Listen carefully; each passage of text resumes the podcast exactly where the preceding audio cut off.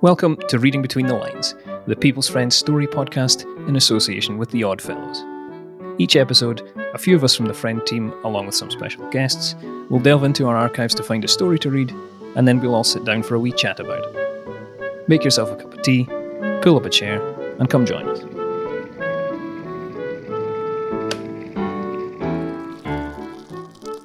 This episode, we'll be reading The Story of a Masterpiece, an Artist's Romance by Agnes Crozier Herbertson, which was first published in The People's Friend in 1905. This story will be read for us by Friend Features editor Alex Dempster Corlett.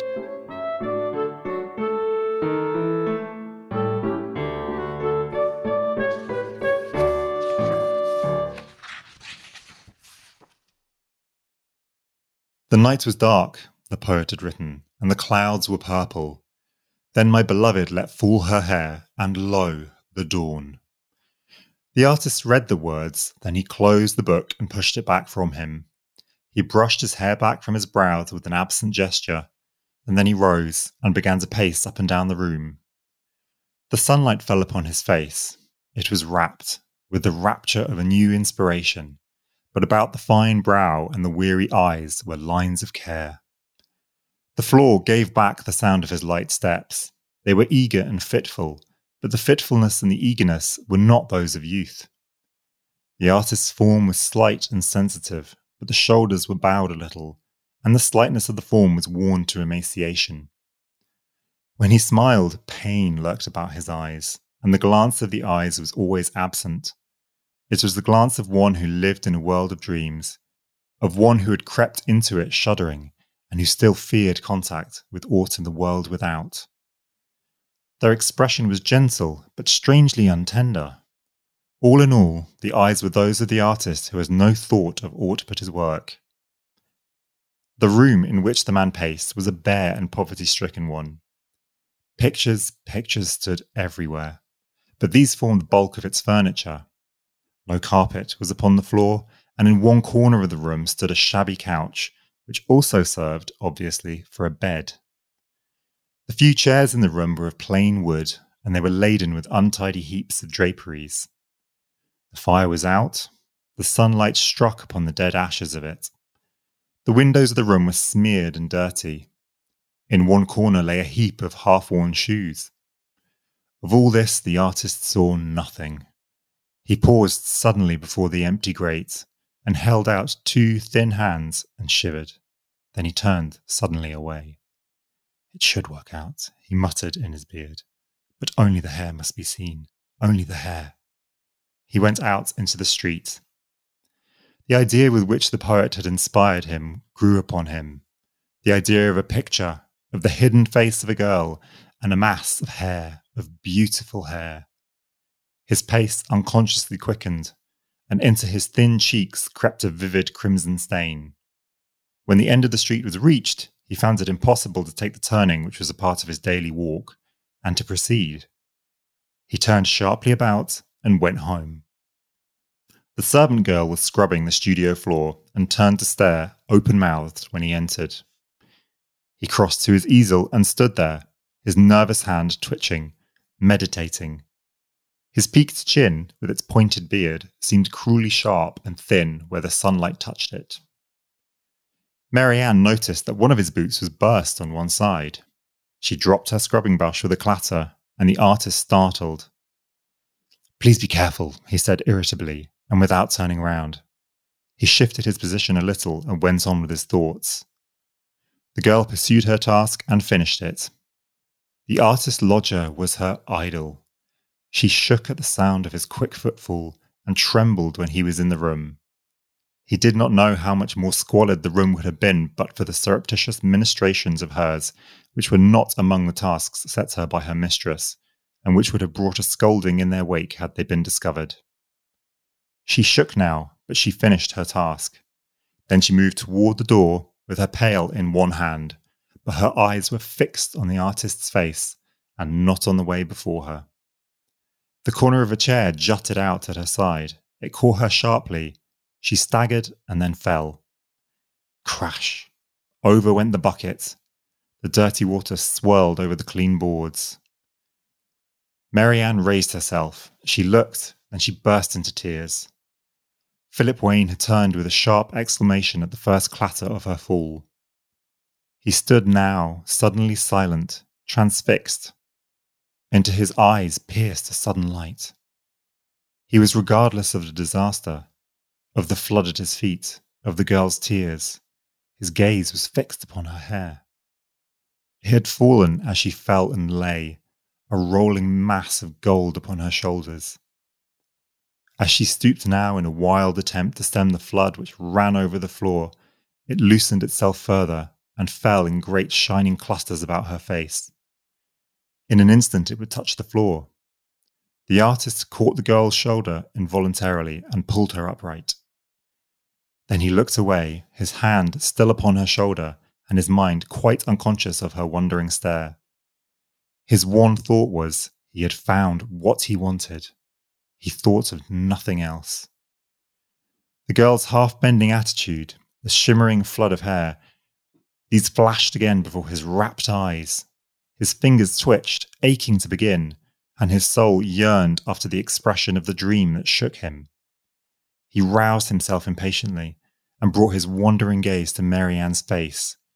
He knew very well the type of features he might expect to find there, and he found it. Her nose might have been worse, perhaps, but it was very bad. Her mouth was plebeian, if kindly, and her eyes were the eyes of any London serving maid of her class. Her brow was narrow and overhung her eyes, and her chin was nondescript, although a touch of wistfulness lay in the turn of it. And round and about this face hung that halo of hair. Girl, you have beautiful hair, he said to her abruptly. You must let me paint it. Yes, sir, said Marianne, trembling. He began to arrange ways and means, and Marianne fastened up what she now felt to be her one glory and pride, since he thought it beautiful, and dried the floor with a dirty cloth while he talked. She stipulated only that he should arrange with the missus. Then she went trembling away. The artist interviewed the missus with a shudder, and feeling himself to be undergoing much for art's sake. Then the work began. Philip Wayne was agreeably disappointed in Marianne as a model. He had expected and dreaded a host of ignorant questions, a pert interest in the progress of the picture, and a vulgar inability to keep still. He found none of these things. Marianne could sit still and would have sat on until she dropped at his feet had she been called upon to do so. Her interest in the picture was great, but her awe of the artist was greater. It never occurred to her to question him. To have stood up in church and questioned the preacher would have appeared to her as likely a proceeding. Moreover, she was too happy for speech. To sit there with his eyes upon her was enough. Life, she felt, could offer her no greater bliss. The days passed on and the picture grew.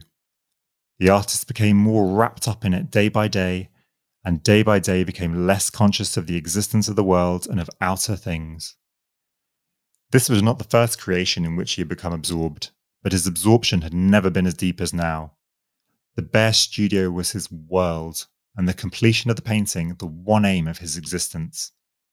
He never thought of Marianne, and he never forgot her beautiful hair. The days passed.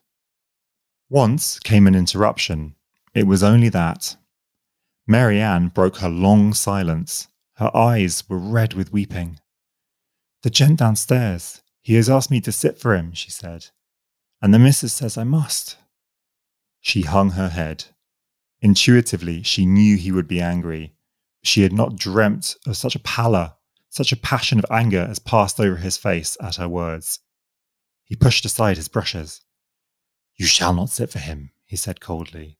I found you. You are mine. You shall not sit for him. Her heart throbbed until she could hear naught else in the world.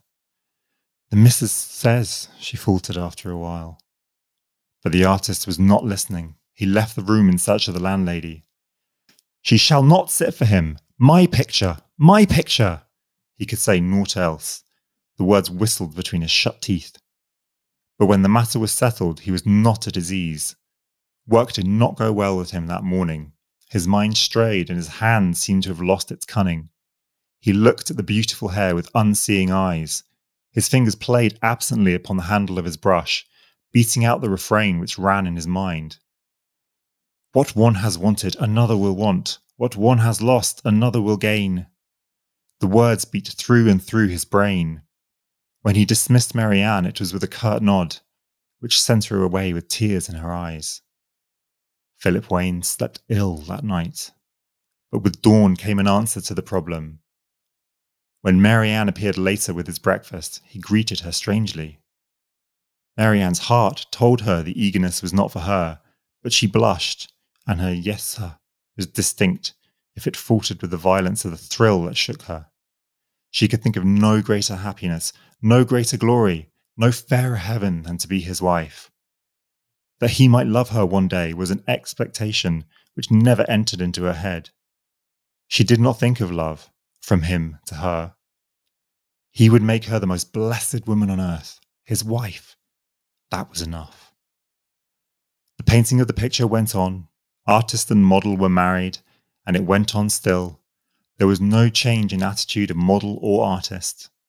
Neither of them had thought of any change.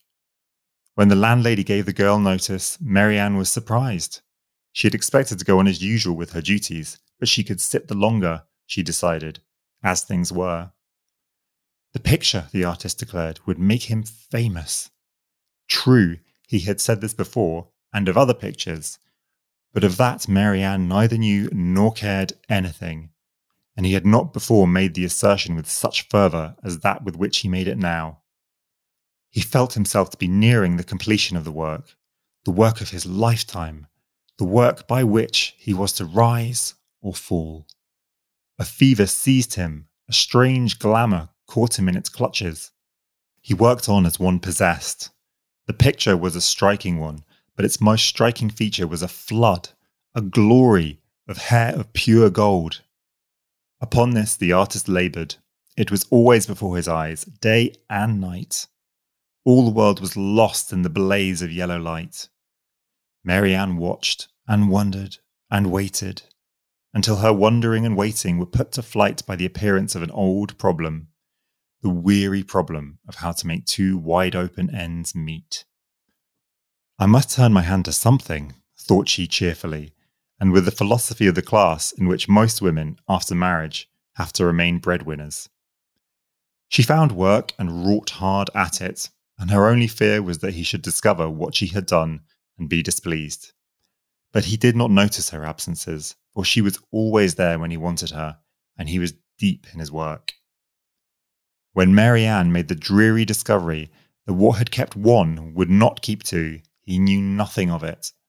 Bread was put before him, and he ate.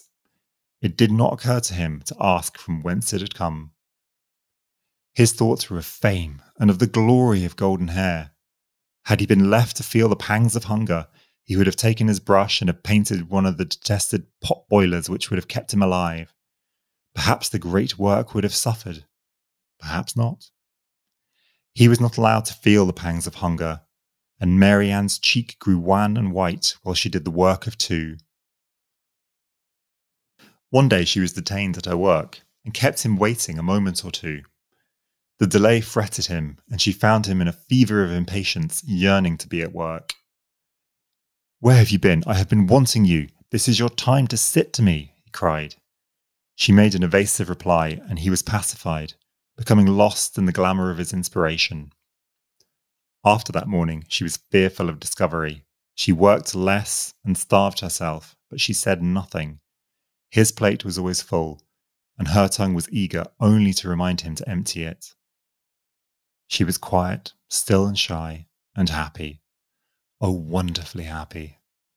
She was crowning her life with its highest bliss, for she was laying it down for him. Was she not his wife? Then came a day when the great world bowed down to her idol, even as she bowed, and her heart almost broke under its weight of joy.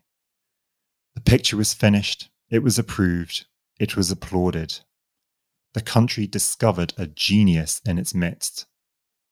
It fetched the genius from his garret and put him in a palace, and with him it fetched his wife. Success had come to him in the midday of his life.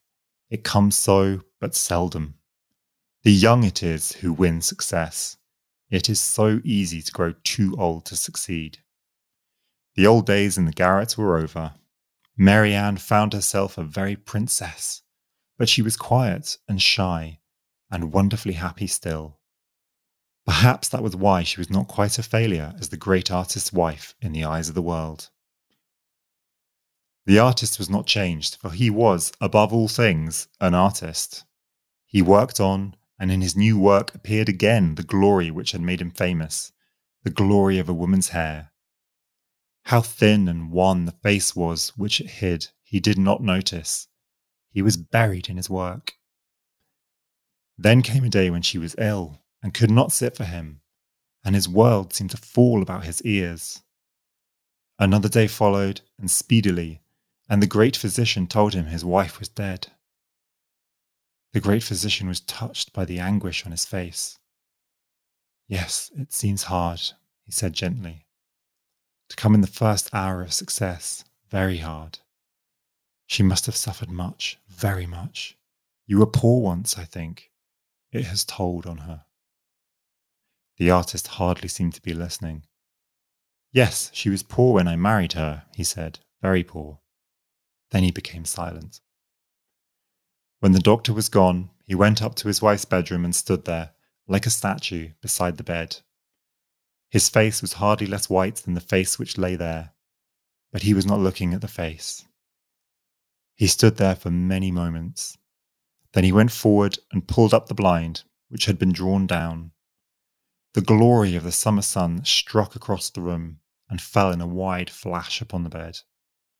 It fell upon the golden glory which lay there enshrouding the pale, dead face. The artist went quietly away. He brought to the room an easel, brushes, an armful of the contents of the studio. Then he went away and returned with a picture which was lacking only the last few master touches and set it in the right light. Then he propped up the slender form upon the bed. He tossed the golden hair into a dazzling, bewildering brilliance and tangled it about the half hidden face. He made shadows about it. This was not dawn, but sunset. He lifted his brushes and began to paint.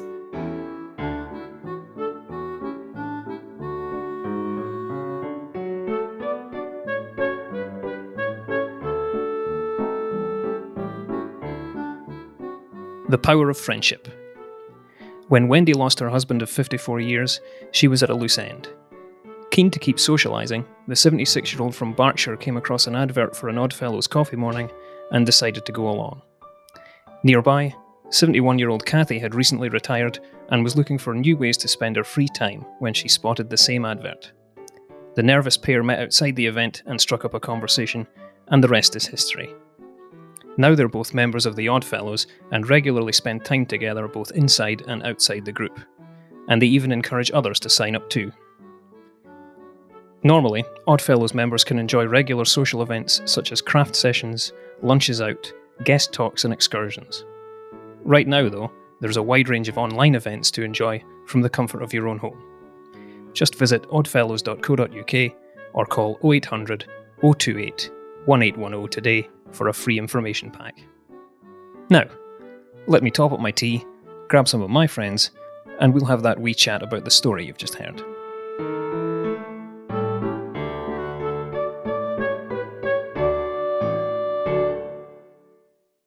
That was The Story of a Masterpiece, An Artist's Romance by Agnes Crozier Herbertson.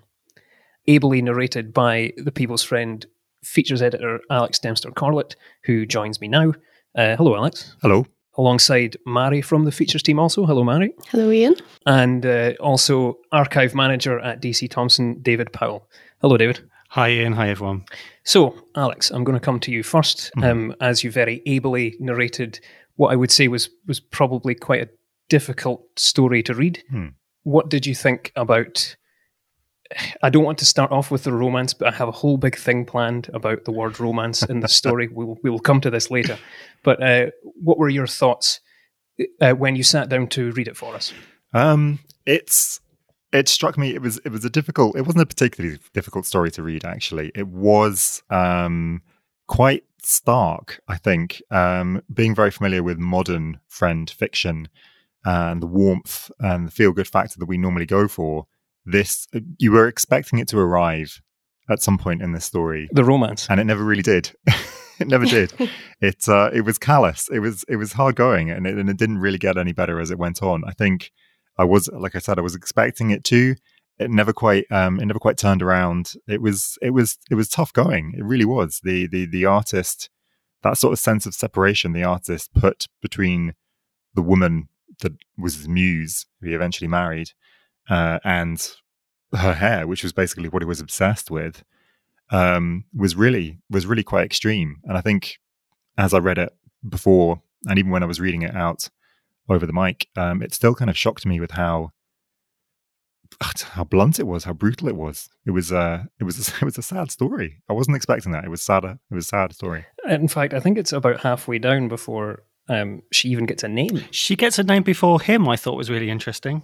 You didn't find out his name was Philip until about three quarters of the way Oh through. no, I think. yeah, that's true. That's actually. true. And the names don't even play that big a role, do they? You're not really left with any sense of that because they don't really interact with any of the people. Um, there is just this kind of one dimensional side to them. Um, and you don't really see anything from the point of view of the artist. It's really just her sacrifice and uh, adoration uh, all the way through, which obviously um, increases and increases until eventually she passes away from starvation at the end. Spoilers. Sorry. Oh wait, no, they've already heard it. Never mind.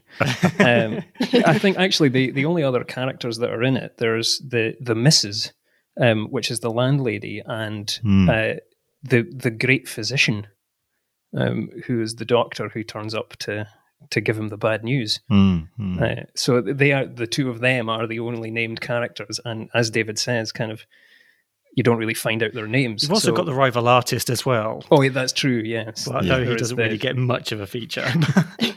I wonder if that means then that the characters aren't really very important. Um, I, I mean, obviously, it seems to me a bit like the the woman isn't very important in the in the way that she's treated in the story, but maybe it's the characters are less important than an idea that it's trying to put across. Um, you'll have to tell me if I'm reaching here. no, I think you're right there. You could Yeah. actually just Yeah. take these names out completely and just have it as the maid and the artist.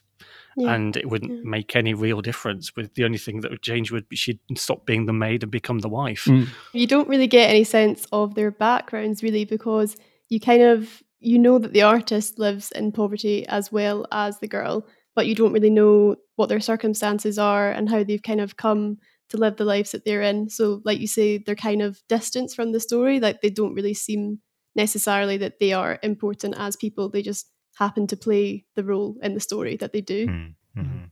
I wasn't 100% sure if he was really that poor. Um, he's kind of living this kind of bohemian artist lifestyle in a garret. Mm. You know, I mean, you could almost set this in Paris, to be honest. Um, um, living that kind of like romantic ideal, and he's probably just really tight with his cash, is what I thought. Um, and he's living in this thing. He's living in a serviced apartment where he's got a maid that comes in and does stuff. Then there's the landlady, Yeah. um, and so I wasn't thought. So I thought in some ways they were on two different levels of poverty. She's proper kind of like she needs to work to live, Yeah. and he's having this kind of like artistic ideal.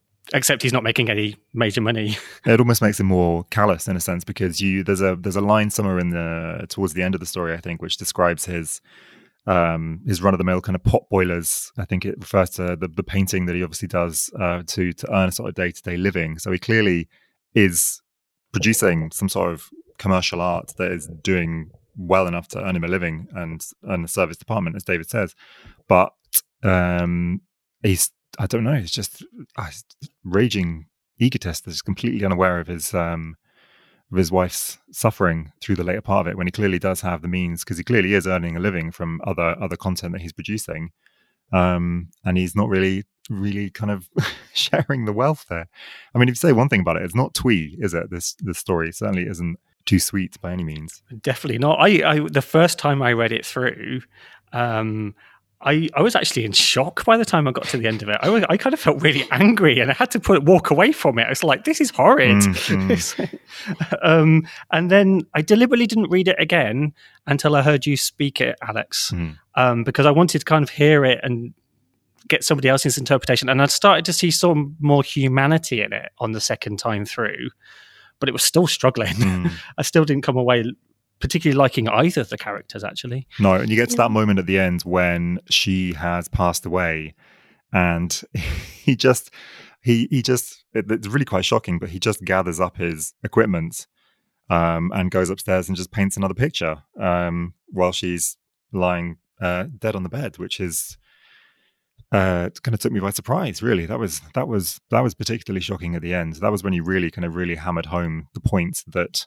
maybe she really was nothing to him other than this glorious head of hair, and that was that was quite hard to take. I thought quite hard to swallow. Yeah, that's what annoyed me. He never comes across as seeing her as a human being. Mm. Um, I mean, the bit that got me was when he kind of he goes over to look at her for the first time, and there's that horrible line. He, he's basically it's like choosing a horse at the fair. Mm. It's just like is it you know her nose is bad or what? I can't remember what it was. Oh, it's, uh, she has a plebeian chin. Yeah, her nose might have been worse, perhaps, but it was very bad. Her mouth was plebeian, if kindly. Her eyes were the eyes of any London serving maid of her class. It is sort of like okay, yeah, we, we, we're learning something about her, but we're also learning more about how he just views her as yeah. being, well, actually, you're nothing special, but your hair is amazing. I have to say that listening to the, the narration, um, I heard Alex, when I was editing this together, I heard Alex use the word hair so many times that it started to get a bit weird. just, just made me feel a little uncomfortable. I thought I would share that with everyone. it was the word, there's a word in there as the, as the, um, reader of the story, I have to say there's one word in there, and it actually popped up in the other story that I read as well, which was A U G H T, which is obviously ought. Um, I personally struggled with saying that in a way that distinguished it as being oh ought rather than ought. Um, it's an awkward word. Um, I, I have to I have to confess that was probably under dislikes, that was the top of my list, having to say ought in a way that made it clear that it wasn't. Yeah, it's not a common word we use nowadays, is it? It's kind of fallen no. out of favour. And so, so not. I mean, not much of this language feels antiquated, but some of the sentence structure does feel a bit, you know, of its time. So, Mari, I have a challenge for you. Mm-hmm. I'm going to ask you to pick out your favourite bit of the story. Okay, it was actually yeah, it was it was quite sad. Like Alex said, it's kind of hard to um to find find a favourite bit. That's quite a tough question. Um, I think, I mean, I think specifically, I liked her character, although I was kind of in two minds about her because I think in some parts she seems quite like a kind of tough, tough character. The fact that she kind of just gets on with kind of providing for him and doing her work, and she doesn't even expect any kind of thanks for it, and she just gets on with it. So she does seem almost brave, but then at the same time, she does kind of enable him. Um, there's a line where she says, uh, she was crowning her life with its highest bliss, for she was laying it down for him. Was she not his wife? So you kind of, I almost, I wanted to like her and be on her side, but then at some points you think, actually, I don't know, why is she just enabling him and allowing him to be really kind of in his own little bubble and totally self absorbed? So you almost kind of wish that she would stand up to him. Absolutely. Mm. I think he was requiring a good standing up to, to be perfectly honest. Definitely. I, I, discovered this line um, it's towards the end of the story, and he's talking about uh, the painting making him famous. And he said, actually, this roughly the middle of the story, I think. And it says, uh, the picture the artist declared would make him famous. True, he had said this before and of other pictures. Uh, and that made me, that kind of gave me a bit of an insight into his character. Like he's got delusions of grandeur. Mm. Even even the title of it being uh, the story of a masterpiece sort of made me feel like he is completely as we've been talking about, kind of divest divested from reality.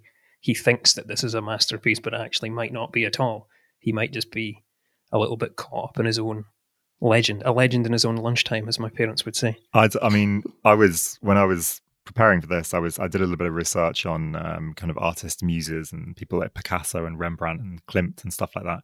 I mean, these guys, um, they're, not all have the same mentality. I mean, they all thought they were their art was above and beyond, and and that they must continue it um, to the detriment of their health or their families. Concern was was a higher calling that they were destined to. I think kind of delusions of grandeur were necessary to be a a painter. I didn't I didn't find that. I'm just saying I didn't find that kind of out of key with the the the, the nature of the story that we were talking that we might be talking about some Parisian um, or Dutch or European artist um, who might believe that he was better than he was, but then eventually does turn out a masterpiece. It seemed actually quite to chime quite true, I think, with a lot of, a lot of the stories we know about sort of turn of the century painters. Yeah, it's a very. I thought it was a very 19th century idea of romance in the terms of the romantic movement, as opposed to romance as in you know kind of love, etc. Yeah. Um, that you kind of strive and you're always striving to do your best work and hope that the next one's the one that's going to make you the cash and then make it easier. Yeah. Um, yeah. So yeah, I like Alex. I wasn't massively surprised by that drive, and I could see what was driving him. What I could never get was what was driving her. Mm. She's got this awe of him before he has his masterpiece, but I mean the way he's described and. Um, he's not put out as an attractive man either physically or even in the way that his temperament is. So i'm wondering what it is that's actually driving her that makes her so much want to be his wife.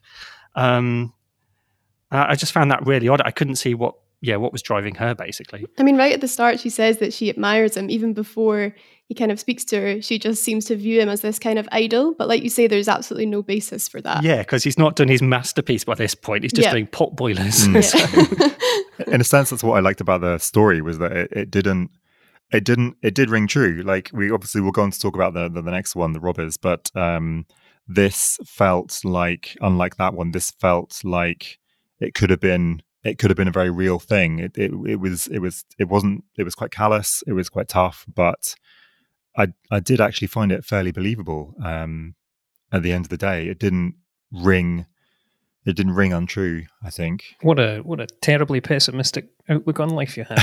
I think it's just like um, I think if you it, anything that's kind of looking at well, when, to me, I read this as a 19th century piece as opposed to an earlier 20th century. And if you look in the world of music, you look in the world of art, you get Mm. these kind of slightly um, so intense um, artists, be it kind of Beethoven or Mm. Berlioz or whoever it is. Um, I've got more music background than an art background. Um, you know, you see this in things like Symphonie Fantastique in the early Romantic period, about 19, 1830. This kind of idea of the mortal beloved, this muse that drives them, and that they're just completely besotted by their art than to the consequence of everybody else. Mm, mm. Um, even their death, um, there's still art to be made in it. You, uh, David, you found a picture of um, Ms. Herbertson, didn't you, in the in the volume? Yeah, I did a bit of research into Agnes because she wasn't a a, um, any, uh, a name that meant much to me. Um, I mean, she was born in 1873 ish. It's a bit unclear in Christiania in Norway. Um, her dad was a Glaswegian who worked in shipping and was sent to various offices. So she was born there. She had siblings born in France, and then um, the rest of the family were born in Glasgow. Um, and then by she lived in Glasgow until the 1880s before where their family uh, up to move to St Albans and so she was privately educated in, Croy- in Croydon um, and in she seems to have started writing for the friend in about um, 1895 um, when she's only about 20 25 and she's writing um, children's stories she's writing uh, fairy tales which I thought was really interesting. Um, and she actually published six adult novels in her life. Um, the first one um, being in 1897. Um, so this is from looking at short stories. This looks like actually quite an early one for her in 1905. Um, but she writes for the Friend right through to the 1930s, um, and she's published in the Annie S. Swan annuals, which is the precursor of the People's Friend annual. Um, and so she's obviously of some standing and she's publishing widely. She's selling her stories to all sorts of newspapers around England and the in the UK, um, including um, you know our own newspapers and magazines and the you know like People's Friend. So she's prolific, but she's predominantly known as a children's author, which I find really interesting given how adult this story is. That's grim. and in the in Yeah. the sense of in the fairy tale sense of the Brothers Grimm as well as actually. yeah, no, of- I, I did think that, that, I wondered if there's a you know if she if she's if that's where she specialised in her early time, is she kind of got a little bit in a dark place? Um, because I actually went and read another of her stories that was published in a magazine called The Truth in the 1920s, which is quite similar to this one in some ways, um, about two men. Um, obviously, there's not a romance there, but they're uh, they're two friends, elderly friends that meet up together in later life, and they end up in rather tragic circumstances. And I won't go into it, but I could see that the same kind of themes and morals and you know were there. Um, and it was fascinating, but. As you say, um, yeah, I managed to find a picture of it from 1900, an engraving in uh, in the newspaper actually, where they're promoting a couple of people's friends, uh, authors, uh, and so the um, somebody's drawn her, and her picture appears in the newspaper, um, along with a review of her work, where they basically say yes, she's beloved by children and adults, so she's popular even in her early twenties. So she's she's good at what she does. Um, but the but to actually have your picture in the newspaper at that point as a drawing is pretty special. It was only really left for kind of senior politicians, royalty, and big state events that would normally have something like that. Photography obviously just wasn't in newspapers that prolific until much later in the early 20th century. Um, so to actually have a really nice portrait of her is is quite special. Yeah, I think that definitely says something about her. I mean, I, I don't think that this is a poorly written story in a, in a technical sense. Um, I think all of my objections to it, if you can call them that, or perhaps from reading the stories that we publish in The Friend Yeah. today and kind of starting at the, the beginning and seeing the word romance and then getting to the end and thinking, I miss it. I think it's a different kind of romance. It's not a romantic love, and I think that's the difference, isn't it? She's looking. Well, I, I don't think she's even looking for romantic love, but it's the romance of the artist, not Yeah. an artist romance with somebody else. Yeah. Um, you know that apostrophe is really important, yeah. and it's it's this 19th century romantic ideal of passion and being besotted by something. It just happens to be the thing that he's besotted by is not really her as a person, but her as a haircut.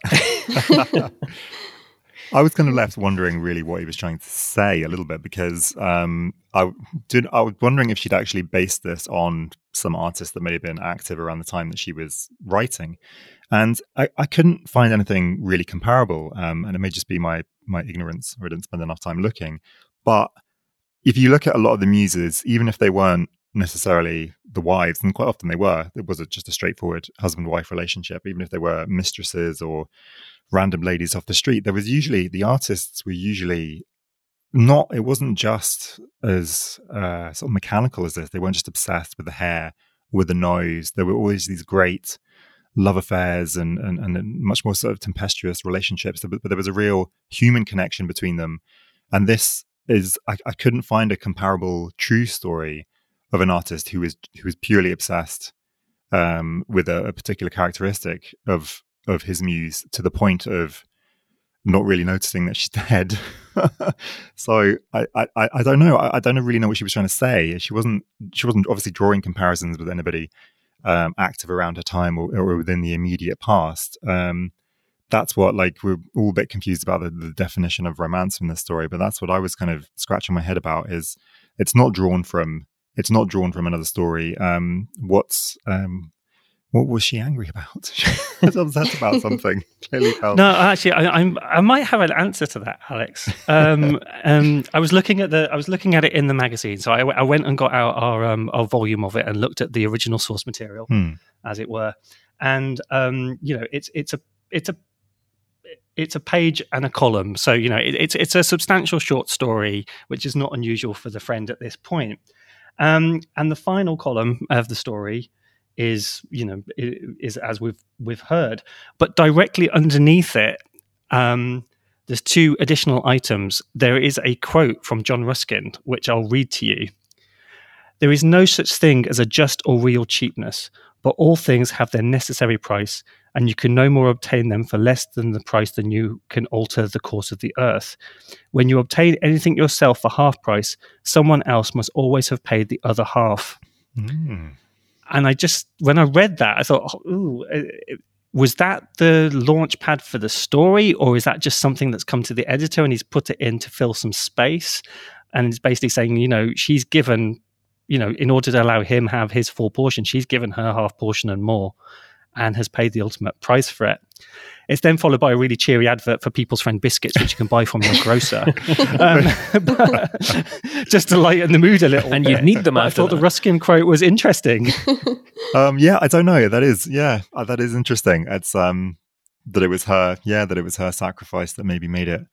Uh, yeah, I don't know. Maybe there is a relevance to that. You're right. It's an interesting quote to just pop in at the end of a story like that. That's for sure. As an archivist, it's one of the things that makes me sad is that the People's Friend archive for this period, um, we don't have the editorial correspondence because it would be fantastic to Mm, see what was going on between the author and the editors at this point and whether they commissioned this or whether she's come up with it um, to see, you know, and what, what the driver for it is. Because um, something I was going to ask you guys was is this something that you would publish now? no, Oh, I don't think so. No, I didn't think it would be somehow. I wouldn't want to put words in the mouth of the fiction team, but I'm pretty sure this would not pass the uh, uplifting Test. criteria. Yeah.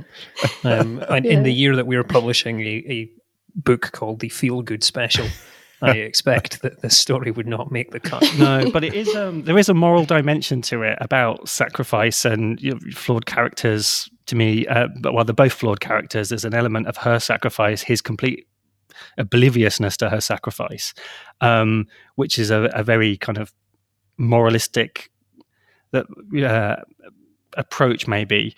Um, and I was wondering, you know, in the at the time when the this was being published in the Friend, um, the Friend was there to kind of have a an, a self improvement element to it, Mm. and maybe this is just telling people to stop being quite so selfish to the other people around them. Um, so you know, it, it was in that kind of kin. I mean, I think DC Thomson um, soon after this published other um, fiction magazines um, such as Red Star Weekly, um, Secrets and Flame, where this would feel much more akin, uh, find a much better home than maybe the People's Friend. Mm. Did you say there was a magazine called Secrets and Flame? Well, it was Flames, and there was a separate magazine called Secrets, and the two ultimately merged to become Secrets and Flame. That sounds like a magazine I would read. uh, and they were they were part of a kind of um, a publication series, which w- this wasn't a title that DC Thomson gave it, but in the publishing world and the publishing um, academia, they referred to the Blood and Thunder Wow. um, publications. So they tend to be a bit more on the penny dreadful side of things, but have a moralistic tone. And it's where you would publish. Maybe there'd be a murder or there'd be kind of infidelities or something like that, but it would always have a a happy ending. So you know, no one would go unpunished if they'd done something bad. So th- this feels like this is this would feel more comfortable to me in one of those publications than the People's Friend. Put it that way. I'm feeling a future podcast episode on some of this Blood and Thunder stuff. Do we not think that if the um, most stories that obviously try and emphasize the moral at the end of it do so by giving the uh, protagonist, antagonist, so their comeuppance, basically, he does not suffer for this at all. Well, he uses it as a, he uses it as another way to cash in and do another painting, isn't it? It's just like Essentially, yeah, yeah, and uh, that's that's the sort of the, the moroseness of it. Is at the end, it was just her who suffered, um, whilst he only gained. Really, so it's kind of I don't know. Yeah, I I, I can see that it's quite a. I, in that sense, I think it's more of a subtle way. There may be a moral to it, but it's more subtle. You have to kind of tease that out for yourself by your sympathy for uh, the maid, um, rather than the story just saying he was horrible to her and he didn't pay much attention to her or, or give her any affection, and as a result, he Succeeded brilliantly in his life. yeah, well, maybe you know you don't know what happens next. Maybe this was his last work, and mm. that was it. You know, his muse is gone, or he'll go out and find another. I mean, one of the things that really struck me about this: the only reason he married her was in order to make sure that nobody else was painting her, to make sure that the guy downstairs didn't get a go. And I just found that really horrific. It was just like, no, this is um, it's almost like he's purchased her. It's just, it, uh, yeah, it just made me. One of the things that made me feel really angry about the story it's uncomfortable. and Isn't it? about him and not have any sympathy. Yeah, she knew that that's what she was getting herself in for, though, because it it says that she doesn't expect like the relationship between them doesn't change once they're married, and she doesn't expect that. She just expects them to carry on as they were. He just paints her, and that's it. And I think she knew that that was what she was getting herself in for, which I think makes it, like I say, almost more confusing because you don't know how much to sympathise with her because it seems like she's got herself into this situation in a way, and you kind of want her to get out of it. yeah, she kind of got what she wanted, but I mean, it is the world's least romantic proposal. There isn't even a proposal there. It's kind of like it's just like, well, this is basically a way of making sure that nobody can have you. yeah. Is that I'm going to take you on? It's just like, um, you know, it. Yeah, no, I, I don't know about anybody else's marriage proposals, but it wasn't like that. So- well, I don't know. Like the, the better half might have a different story to mine. I should say, if you want, um, if you want to look into the cold dead eyes of the woman who wrote this story, um, we'll we'll put that illustration or the the um, picture of um, Ms. Herbertson on our social channels, and you can have a look. She, she doesn't look happy. She looks quite austere. she looks quite austere to me. She's doing that staring into the middle distance thing. Yeah, they're, they're supposed to take your soul or something, isn't it? In 1900, it looks like the Evening Telegraph took her soul then. Like- or the artist of the Evening Telegraph. That is unfortunate uh, and and perhaps not surprising. Uh, but that's probably a good place for us to end this episode. Um, so it just remains for me to say thank you to uh, Mary and David for joining us for the discussion, and Alex for his able narration, and of course to you, the listeners, for for tuning in. And until this wee group of friends gets together for another story, from the friend to you, cheerio. Thanks again for joining us for this episode of Reading Between the Lines. Subscribe in your podcast app today so you don't miss our next story, and check our previous episodes for more from the Friend Archives. We'd be delighted if you were to recommend this podcast to your friends. If you don't already get The People's Friend, because you listen to Reading Between the Lines, you can now get your first 13 issues for just £8, and that special offer is available until the 31st of May 2021. Check the episode notes for details and terms. And for more from The People's Friend, visit thepeoplesfriend.co.uk or find us on Facebook and Twitter. Haste you back. There's a dainty little journal that is read both far and near. It has had a host of rivals, still it stands without a peer. It is bright and entertaining from the first page to the end, and is known to its admirers as the dear old people's friend. A charming little journal is the friend. Of good things it is such a happy blend that to read it at your leisure is a pleasure without measure. The friend to friends in trouble recommend. They won't be happy till they get the friend.